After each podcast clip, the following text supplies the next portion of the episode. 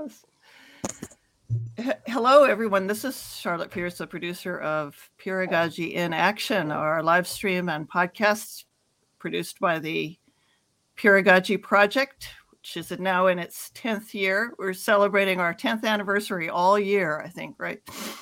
Um, today we're we're top just we're discussing uh, causal layered analysis, and if you don't know what it what that is, like I didn't when I started out exploring this topic, um, you probably will by the end, and we'll do some more sessions on this as well. So now I'm going to introduce uh, Charlie Danoff, who's our host and longtime um, peer in P- the Peeragogy Project. Joe Corneli is our episode producer. He's in the background, and uh, I'm Charlotte Pierce, producer. And Charlie, uh, take it away. Thanks, Charlotte. Um, hi, everybody. Thanks for tuning in. If you're here live or listening to the recording, uh, we're really excited about uh, today's episode. Um, so we're going through causal layered analysis with uh, two of the stars in the field. Um, and uh, so we have uh, Sohail Inayatullah as well as Ivana Milojevic uh, today. And um, do you want to, we'll start by uh, having them uh, introduce themselves. You want to start, uh, Ivana?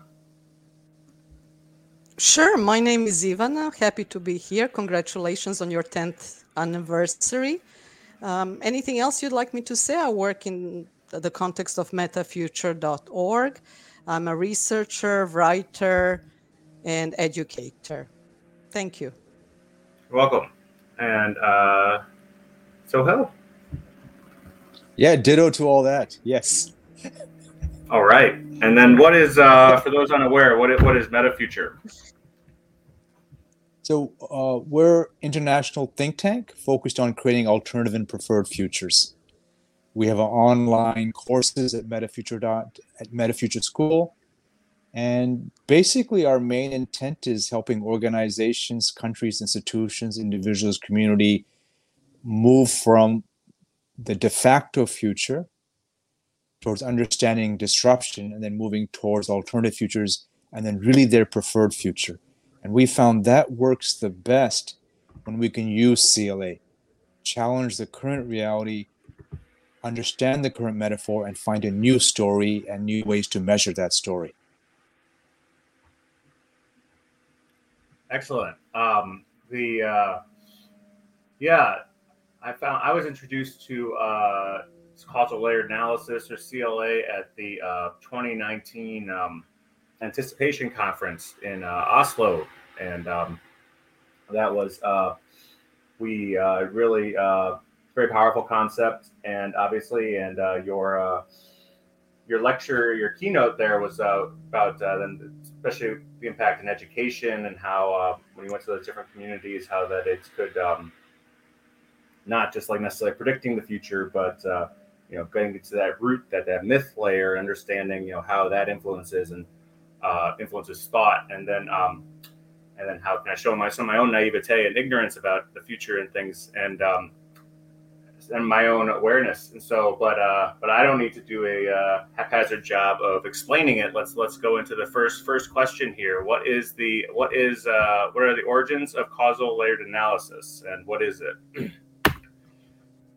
So, simply put, there's four layers of reality in this approach: the litany, the data, the world we see, the systemic causes to that, and systemic solutions that derive and deeper is the worldview, the ideology, the culture, the discourse, if you're a Foucauldian.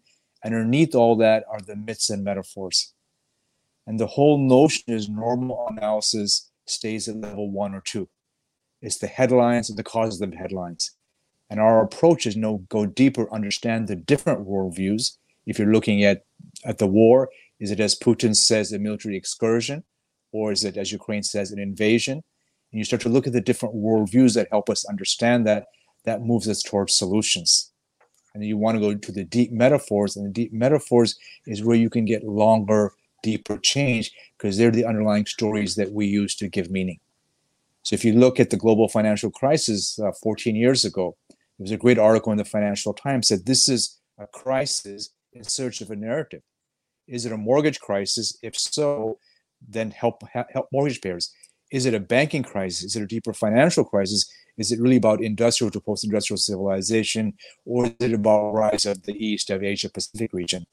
So the story you use to describe reality changes your solution. And our approach in CLA is use all four levels. Level one are you know are the data people. They count. Level two, systemic people, environmentalists, engineers, the cyber gang.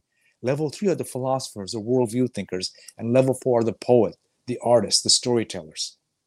So we're suggesting as your cake starts out, live it all four. Find new stories, but if they're just stories without words, they mean nothing. Make sure the new words, the new metaphors link to systemic changes, whether that's taxation, subsidies, new regulations. And then we know reality gets created by what we count. So change our measurement system. So that's why it's so powerful and hundreds of organizations, institutions, and countries use it as a way to challenge today and create tomorrow.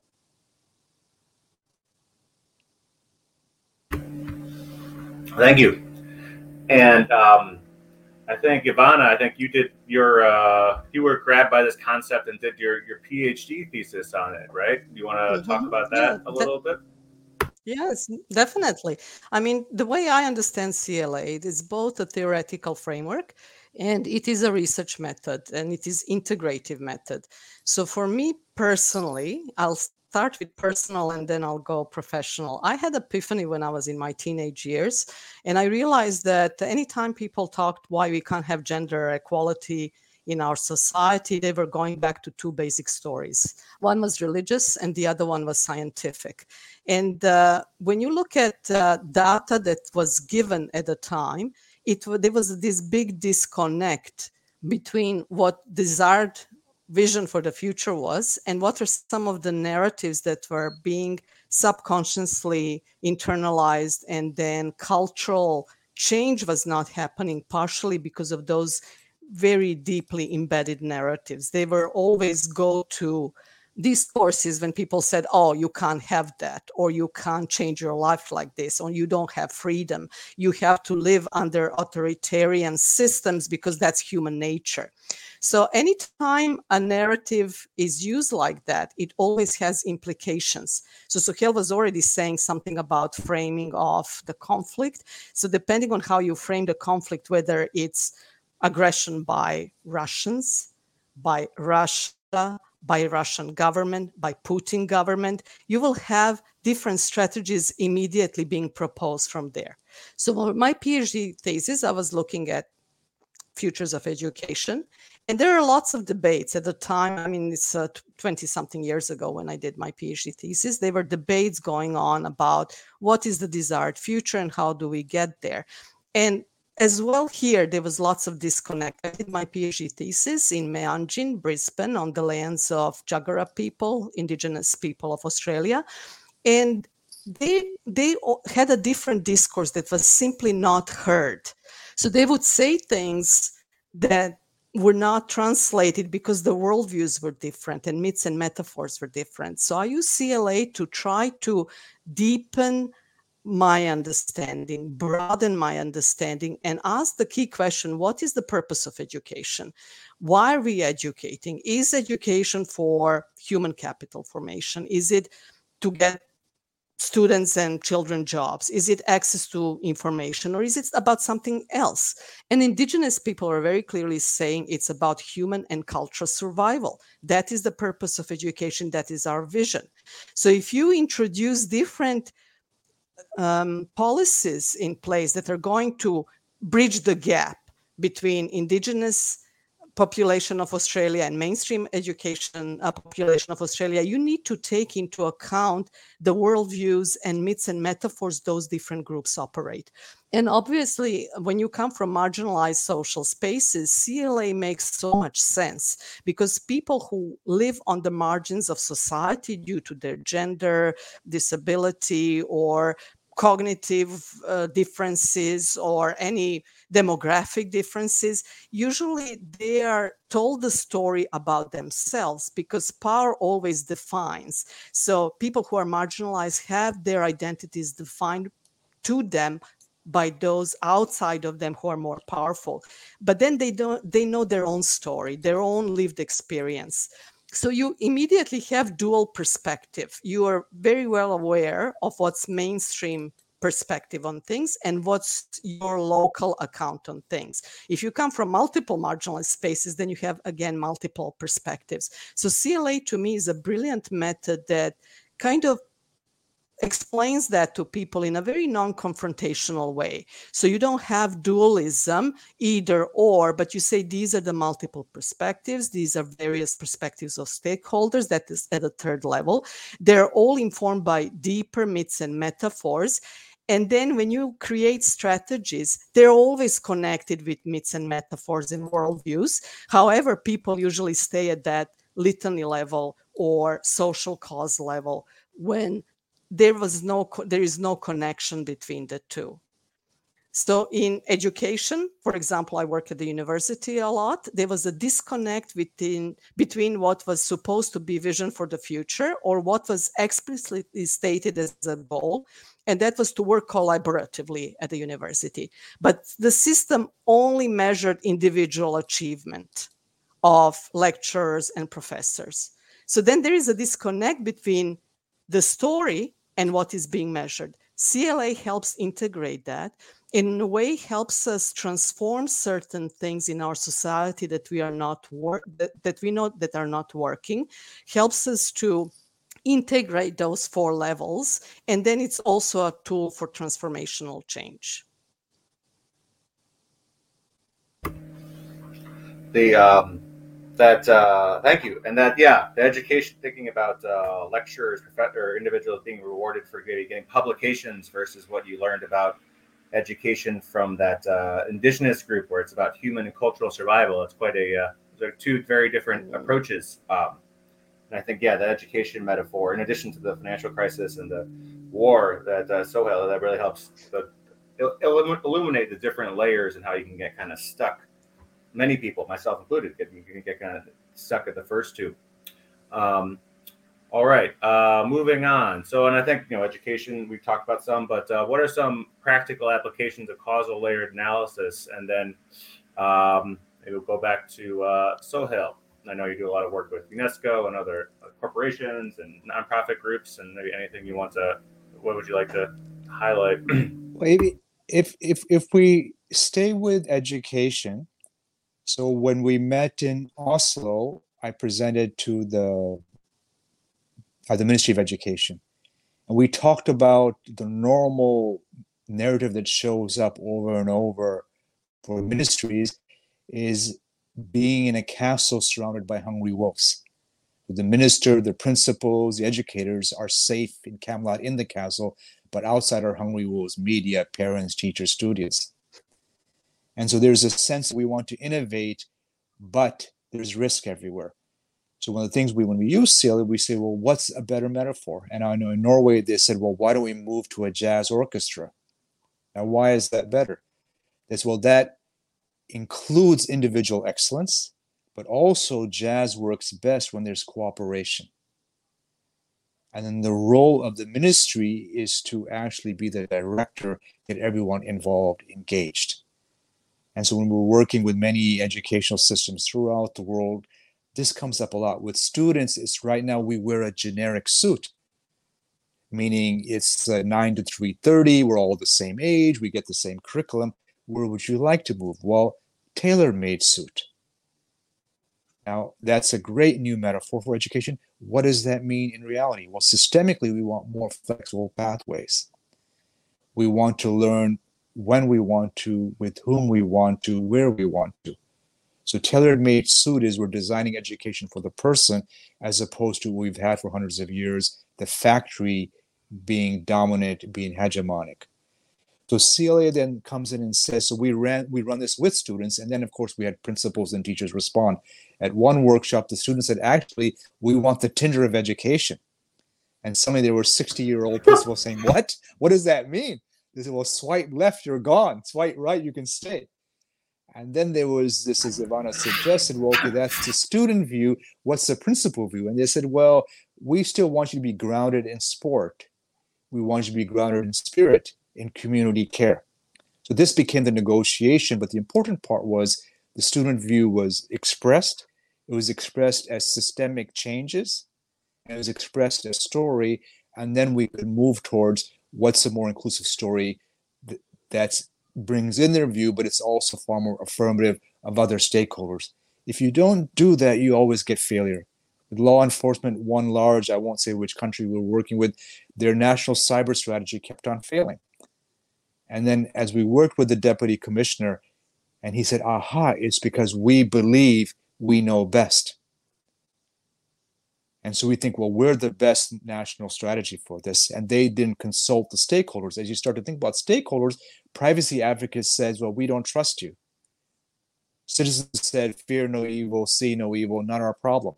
So they understood for a strategy to work, he had to bring in the stories of the stakeholders and more importantly, understand the story of his agency. If they really believe they know best, then doesn't matter how many hundreds of millions you spent, and they had spent hundreds of millions of dollars. This won't lead to success because you're only seeing your world. And so futures work works best when we bring the worlds of others through their stories and through their strategies. He had an expanded strategy. Now I called a year later to see how did it work out. You came up with this amazing strategy. He said, No, my new ideas to bring more in was correct but the story of the organization maintained we know best we were unable to change i think ivana has some other suggestions as well. Oh yeah i can just add to what you were saying sohail that i think uh, what's brilliant is that you can bring multiple perspectives of various stakeholders. Um, like in education going back to that topic again you have some ideals such as child-centered education but then you have detention. In the same institution you have detention as behavioral management strategy and it's child-centered education. If it's child-centered education then you need to really look at what does this child need? Can you understand this behavior? And can you meet the ch- uh, child's needs so that's a very different once again approach and there is a disconnect and sometimes this diversity is at a very superficial level. I remember one time my daughter was given a book about princesses. There were like 12 different stories. And at a surface level, those stories were different. They were different princesses. They looked differently. They uh, did different things, etc. But the structure was the same, and the ending was always the same. you know, they always ended up marrying a prince, and that was the end of the story. So we say we bring diversity, but it's really no diversity. It's all the same stuff at that structural pattern level. So there was one project that I was involved with. Obviously, we did, I, I did a lots of work in the area of peace and conflict studies. So we look at those deep narratives, how they translate, and what are the narratives needed for nonviolent conflict resolution and transformation. They can't be from a discourse of nationalism, for example, because you have dual uh, kind of group and you have to decide which one is going to win this one or that one if you have interethnic conflict. You need to switch the worldview perspective of humanism. So you don't have a perspective of militarism if you want to switch the conflict because then it's just um, you know who is the strongest? Uh, you ask different questions and you can only ask different questions if you introduce different worldview. So we do that at a very kind of high theoretical level. We can look at conflict between states or interethnic conflict etc but we also work uh, with various governmental organizations or ngos i work with quite a number of ngos and uh, also um, at the personal level with individuals. Um, one project I've done in Serbia was uh, retelling the traditional tales, which, as I was saying before, they had the very same structure. Enemy is always the other, the other ethnic group. Girls are always powerless and they are waiting to be rescued. Boys have to resolve conflict through violent means if they want to kind of practice their masculinities and so on and so forth. So we try to change that structure and we introduce CLA in a very indirect way. So children, we even had five-year-olds take um, these uh, these workshops, and uh, it was very indirect through storytelling. Um, they were doing their own activities, and the point was to introduce I mean, we didn't introduce traditional tales because everybody knows them, but we introduced alternative ones with alternative ending, with alternative, a little bit of a surprise there. And then we invited uh, students to write their own stories. And through that very simple process, here is the dominant narrative, here is the alternative. Now come up with something you yourself are passionate about. How can you resolve this situation in the story? Uh, children came up with very creative solutions, something, uh, something that made sense to them. And then in that way, future is opened up and you remove some of the obstacles which force us to keep on going in a direction we don't want to go. That disconnect between desired future and strategies we put in place is kind of minimized. So those are just some examples. Oh, those are great. And just to the, add, hmm. please. I mean, just to add to that, Ivana has a series of new books called The Heroine's Journey, The Goal Maker, oh, The yeah. Future Maker, and The Peacemaker. Oh, nice. And they're actually saying, okay, well, let's rewrite these stories as projects Oh wow! But also as a way to inspire and recreate. So CLA can be used with organizations, it can be with institutions, and now when I look at you folks, you've actually changed it. The old world was the lecture. The worldview is pedagogy. The metaphor is professor knows best. You've shifted it to already a, a peeragogy, meaning we all create together. And instead of the lecture, it's now peer to peer. So today I was working with Interpol and we had a discussion of the Interpol story is the red notice. It's basically a association of international of nations. But we know the crisis we're facing, climate change, the decline of the nation state, rogue nations, suggests that we have to transform it. So I suggested, well, maybe we need to move to an Earth pole.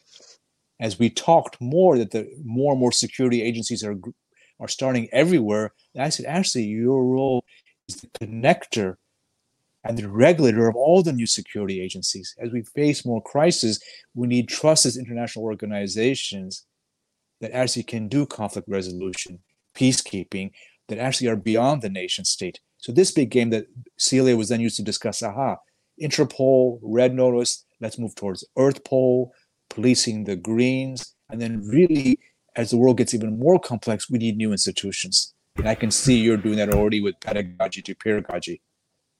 Congratulations. Thank you. Um, no, thank you. Those are, I mean, tons of obviously, yeah, we're going from education. And I imagine those those little girls uh, in Serbia, they wrote they wrote different different stories with different endings than the ones that they had been presented. And I, yeah, this connecting all the stakeholders, um, something that uh, really, uh, yeah, hearing all the voices, really, really important. Yeah, definitely peeragogical. And then I think, well, and you mentioned Sohail about the future, uh, you know, the literal future, and maybe some new institutions. And so, how do you see um, how do you see the the causal layer analysis playing out uh, in the years to come, or what are you what are your yeah what are your thoughts about the, the future of, of CLA? I know in my case, what I'm really enjoying is it's called CLA of the self, basically narrative futures and Ivana has written a few pieces on futures therapy, etc. So the idea is you go, it's not just applying it to the external world, whether ministries, educational institutions, your organization, but to our inner world. So I know one CEO, when he took my course, he said he always knew what to do. Life was predictable. I said, What's the metaphor of that? He said, Well, he's a tennis player, always knowing which court he was going to be on. He said, now, given the rate of change, given changes in everything, he never knows which court. He said, life is like you show up for a grass court, but it's a clay court. So I said, what's the better story? He said, the better story is the person who can play on many courts. Go, okay, good. That new story gives you now a new direction. But what's the new systemic change? He goes, aha, I need to gain emotional intelligence. I need to learn spiritual intelligence. I need to have diversity training. I have to change. And I said, okay, that's your 10 year. Now let's go 20 years. He goes, aha, I became a CEO for the love of the game, for learning, for teaching, to make a difference. I've forgotten that. I'm just not playing to win. So his new story was the coach. And that meant reconnecting with his five year old self, which was about joy and playfulness and really, you know, contributing. So his final CLA, the first one was not knowing which court to show up. There's too many different types of court. And finally, coach the love of the game. So CLA then is used for personal transformation. I was in Shanghai virtually last week and they were stuck. And the person said, I'm in a prison. I said, Well, we can't get you out of the prison, but we can give you new meanings for your prison. And he came up with the idea he'll paint his prison. I said, What does that mean? He said, Well, he'll connect with other people who also feel stuck. He'll, he'll write books and read things he hasn't had a chance to write. He's stuck. Let me find a way to make my stuckness blissful and joyful. So CLA is really about this inner transformation, and we hope the future is we have a book CLA 3.0 coming out. We hope more and more apps and AI being used to help in CLA. And also, if you use CLA on AI, we're very clear the algorithms have to bring in multiple stakeholders where their stories, just as Ivana was saying. I'll pass it back to her. Um, I I'm just going to say quickly because we are coming to an end of our conversation that I'm hoping the future of CLA is democratization because it started as a theoretical methodological research type um, method and all that in the context of academic setting then it moved to organizations businesses governments.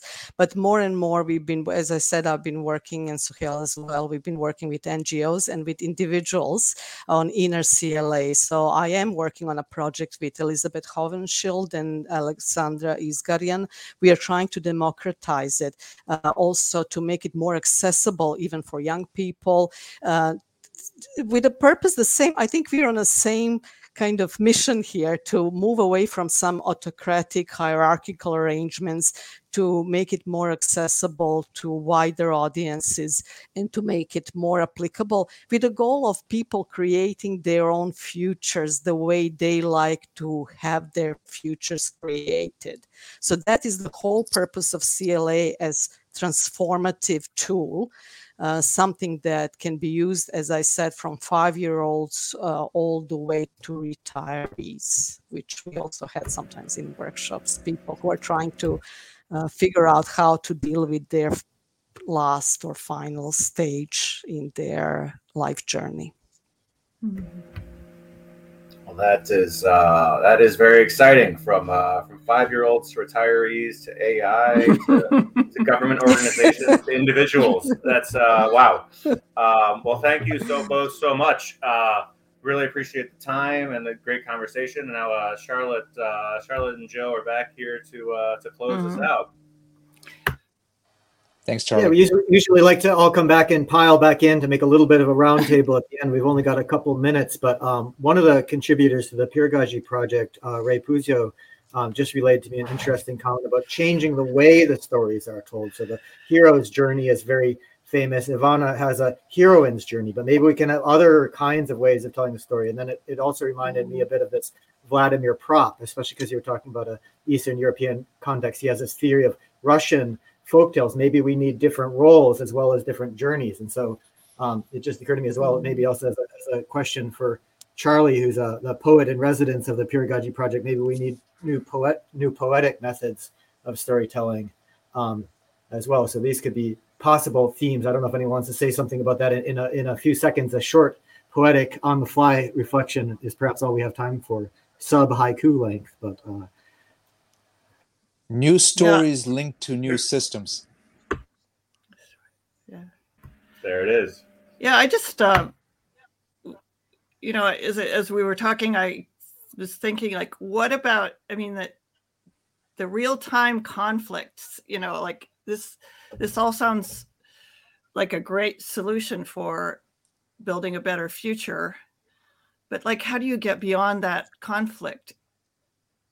You know you just see that you see it every day uh, and maybe that's a discussion for another time but um but that's you know i i love i think we yeah we approach that um, through again multiplicities um, mm-hmm. multiplicity of selves so we don't just have one self within us we have different selves and there are competing mm-hmm. selves here. There is a pusher one achieving one and then there is a lazy one. You know there is somebody who mm-hmm. just wants to take it easy and so what we do is we negotiate those multiple selves. They become stakeholders. Like when we work with organizations you have different stakeholders in organization. This is at the level of a person where you have competing desires and competing needs and how do you negotiate them and how do you create on different stories?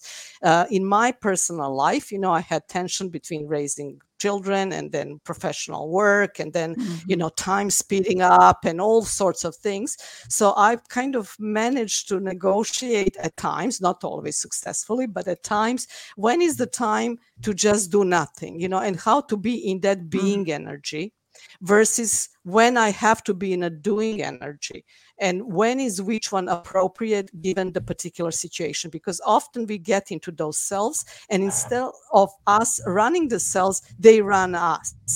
So we need to kind of become in control. And i think cla is a mm. method that look at multiple stakeholders within us can help us understand the dynamics deeper and broader and then become more powerful agents in our own lives that's yeah. been my experience and that's how we kind of approach it unless that makes for sense, me that's yeah. just brilliant yeah the, the, way ivana said that selves run mm. us so if i'm in conflict i have to ask myself what's my metaphor of this situation mm-hmm. which self is active and if i want the conflict to resolve what's the better story for me how i act well let's uh, continue this and, and, let's continue this. Uh, uh, Joe, what you want to take us out and, and talk about? Sure, I'll, I'll, just mention it because uh, we have uh, we tend to this conversation obviously could go on very long, and we have some people watching on the live stream who might like to jump into the conversation. So if uh, guests have a minute, hopefully this will allow us to to carry on the conversation as a sort of after party. So there's a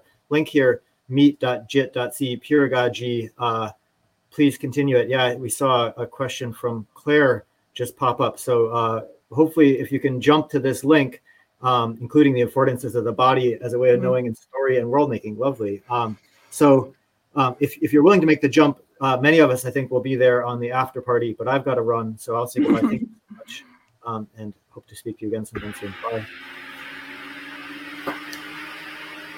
All right. Well, uh, thank you, Sohail and Ivana, and uh, Charlotte and Joe for producing such a great episode. And yeah, uh, we'll uh, if you're able to tuning in live and you're able to join us, meet met dot jit forward slash peeragogy p e e r a g o g y. Please come and uh, hang out. Thank you all. Thank you. Thanks.